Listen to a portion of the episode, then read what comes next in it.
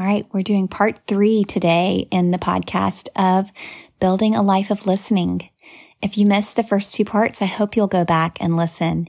Today, we are going to be covering kind of the troubleshooting when listening doesn't bring answers or complete answers or answers fast enough. Go back and listen to the first two to hear a little bit more of the why and how to build a life of listening. You're listening to the Growing Creative Podcast, and I'm your host, Jane Boutwell. I'm an artist and a creative coach. This is a space that will nurture your heart and empower you to pursue your creative calling, whatever that may be.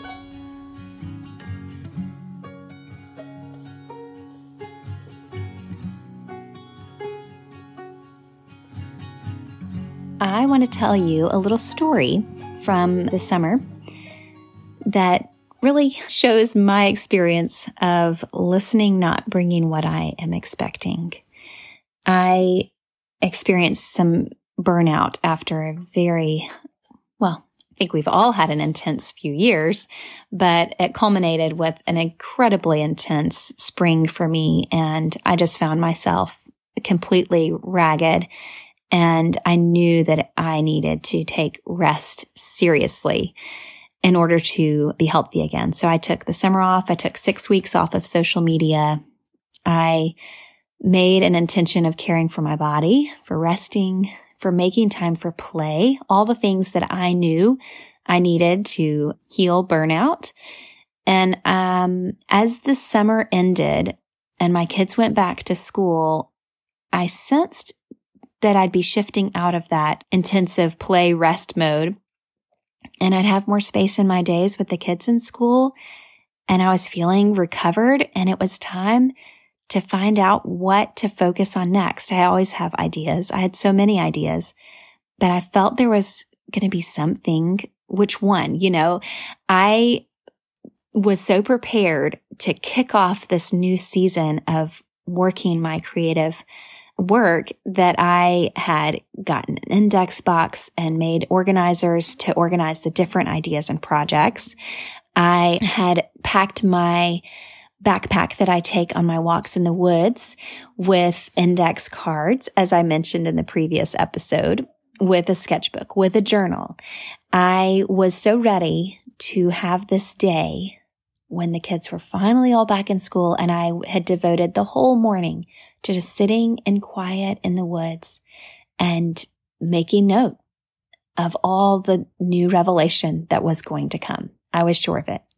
I was going to use this process where you start a timer and you just brain dump all these ideas on different cards. Anyway, as I settled in next to the creek on a rock with my backpack full of supplies for this moment, I thought, well, as I settle in here, I think I'll read a poem just to kind of start this special moment off. I want to read you the poem that I read that morning in the summer in the woods. It's once again Luci Shaw. I'm telling you, we are very good friends. and it is in her book, The Green Earth Poems of Creation. I usually, I will just kind of flip around and then land somewhere and read it. And this one was called Edges of Wales, which I thought kind of sounded odd. All right. Stalking the blind lanes, striding to the hill, top before daybreak. Often I've ached at the sweet chill of spring light glittering through an intricacy of leaves, when, in its precision of green, every tree turns candle with a series of airy sharp surprises, crow's wings fold pearly heaven. Then the full sun rises, polishing the view, stones quick and wet as steel glitter on a cobweb, gravel under my heel.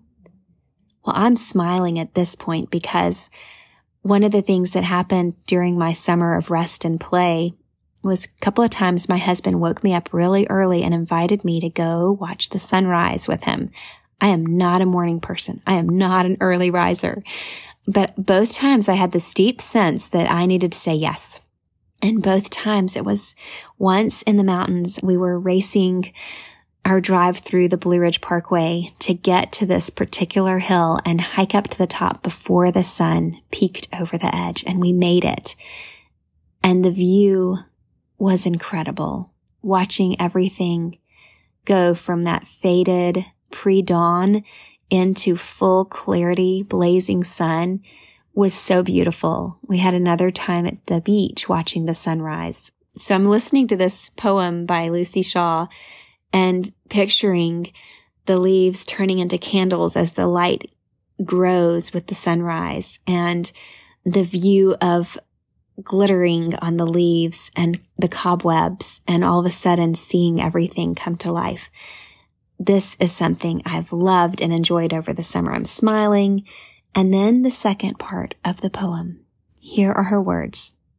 But on this early day in May, I wake through light opaque as milk. The hedgerows make mysteries with the mist. The cries of sheep shiver the drenched air. Like silk sliding away, the river moves south, the sheen of its crease supple between banks and bushes, blanched as fleece. I thought I loved the hard, bright edges best until I melted in this morning's mist. I just laughed out loud when I read that this kind of inner chuckle. Here I was with all my supplies ready for the sunrise moment of clarity coming and revelation showing me what was next in this season. And God gives me this poem by Luci Shaw, inviting me in to a day with light as opaque as milk.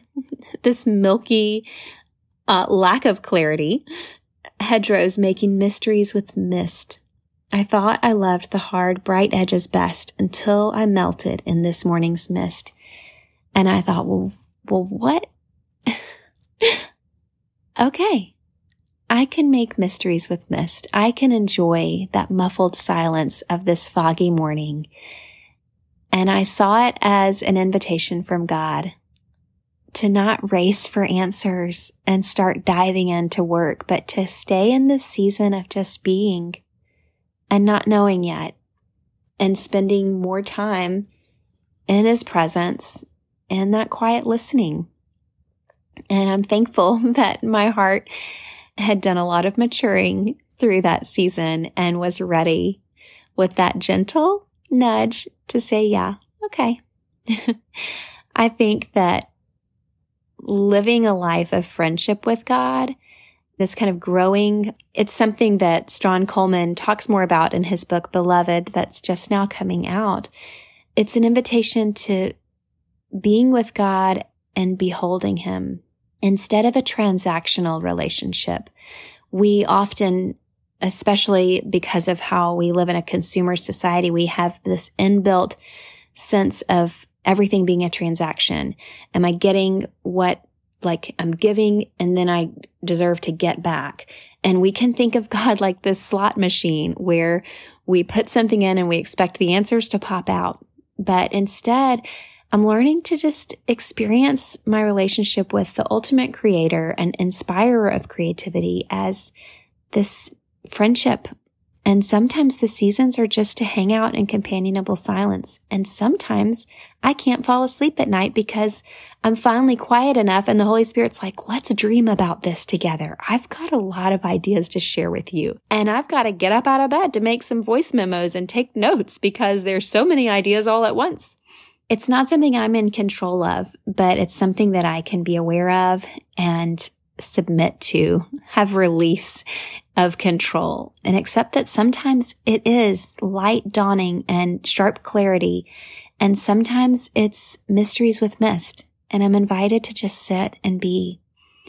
Sometimes we think we're getting no answer when we're waiting for revelation, when in reality, we're getting a slow answer.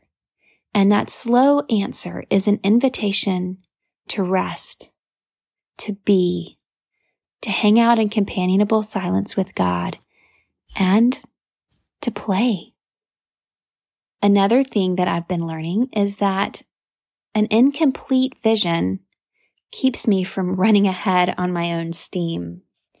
I think about this quote that Anne Lamott shares in her book about writing. She's sharing a quote by E.L. Doctorow, and it says, Writing a novel is like driving a car at night. You can only see as far as your headlights, but you can make the whole trip that way.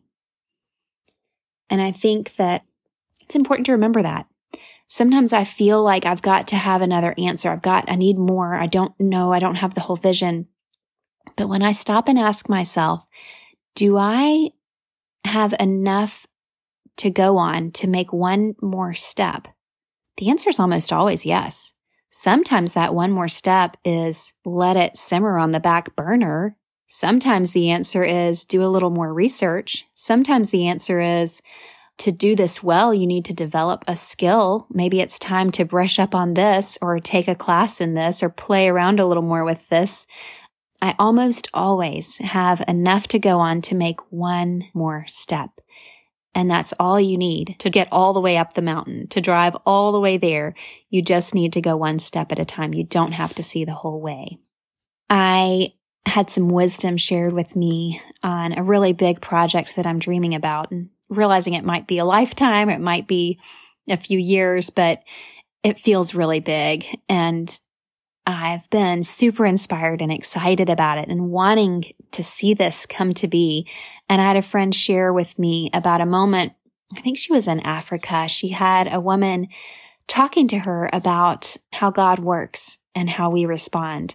And this woman tapped her on the forehead and said, God gives the idea. And it's right here in that front of your head on the forehead. And then she tapped the back of my friend's head and said, Our job is to let it move from the front of her head to the back of the head and stay back there. Wait until God brings it to the front again. Wait. Now that's a hard one, isn't it? We live in a super fast paced culture. If we tap something and it doesn't immediately give us what we want on our screens, we get so impatient. We are not used to waiting. If we have to wait the full two days for an Amazon Prime order, we're irritated. this was so much wisdom. There's a lot that happens in the waiting, and it requires trust that when the time is right, that idea will come back to the front of our head, that we'll get another impulse that now's the time for this next part of it. It's trusting God's timing instead of our timing to see things come to be. It's hard. And uh, one thing that I learned during a class with Strahan Coleman, once again, he, he taught some prayer school classes on Zoom during the pandemic. And one of them was about prophetic gifting, something I hadn't learned about as much in my church tradition. And I just thought of it in terms of prophets of the Old Testament. And that was about it. But he talks about it as just a way that the Holy Spirit is moving now in our lives. And he talks about how sometimes ideas feel so powerful that we can't even sit still. We feel like this idea or this movement in our heart must be acted on immediately because it comes so powerfully strong. But what he's learned over time with maturity is that that strong feeling does not mean that it needs to be acted on quickly. It means it needs to be paid attention to and given time. He spends time fasting and praying, sensing what the right thing to do is, the time and space to gain greater clarity and discernment. And I find I'm learning that not only with kind of spiritual things that I might feel strongly, but a lot of times that comes out in creative work because that's my calling. And I will feel something so powerfully strong and I'll see, I'll have those tears we talked about in the last episode that Frederick Buechner talks about. And I will so deeply sense the importance of something that I feel called to make and act on. And I feel like that powerful feeling needs to be acted on and come to fruition soon. It's needed now because I see how powerful and important it is.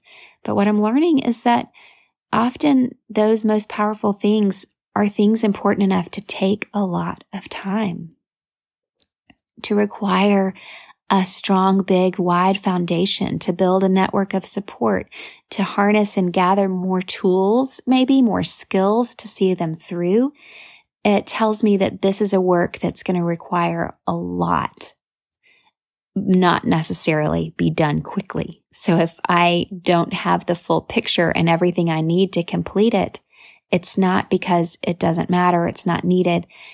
It's that there will be seasons where it's in the front of my mind and there will be seasons where I let it go to the back of my mind and wait until the next time God brings it to the front of my mind for me to work on more.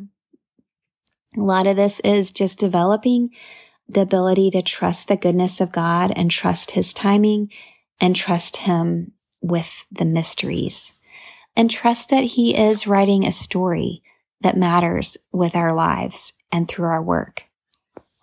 I want to leave you today with a blessing.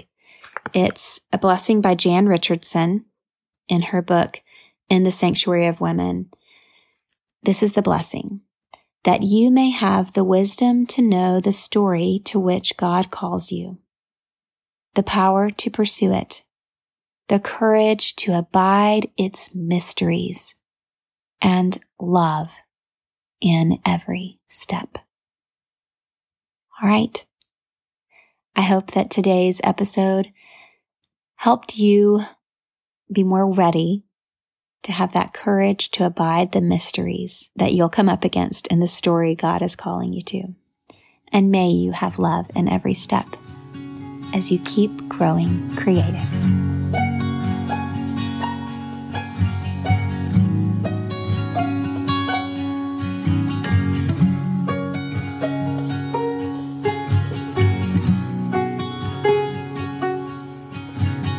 Thank you for listening to the podcast. I feel honored to think of you spending this time with me.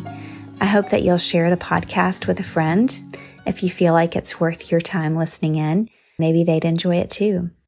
If growing authentic creativity and developing more sustainable creative practices and rhythms is something that you want more of, or you're interested in the art that I make, I'd love it if you would subscribe to my email newsletter. Another way to get a little more personable is to connect on Instagram. I enjoy showing up from time to time in Instagram stories and just sharing behind the scenes and moment by moment thoughts throughout my life as a creator. And I'd love to get to know you more and hear from you so reach out anytime through email or through Instagram DMs.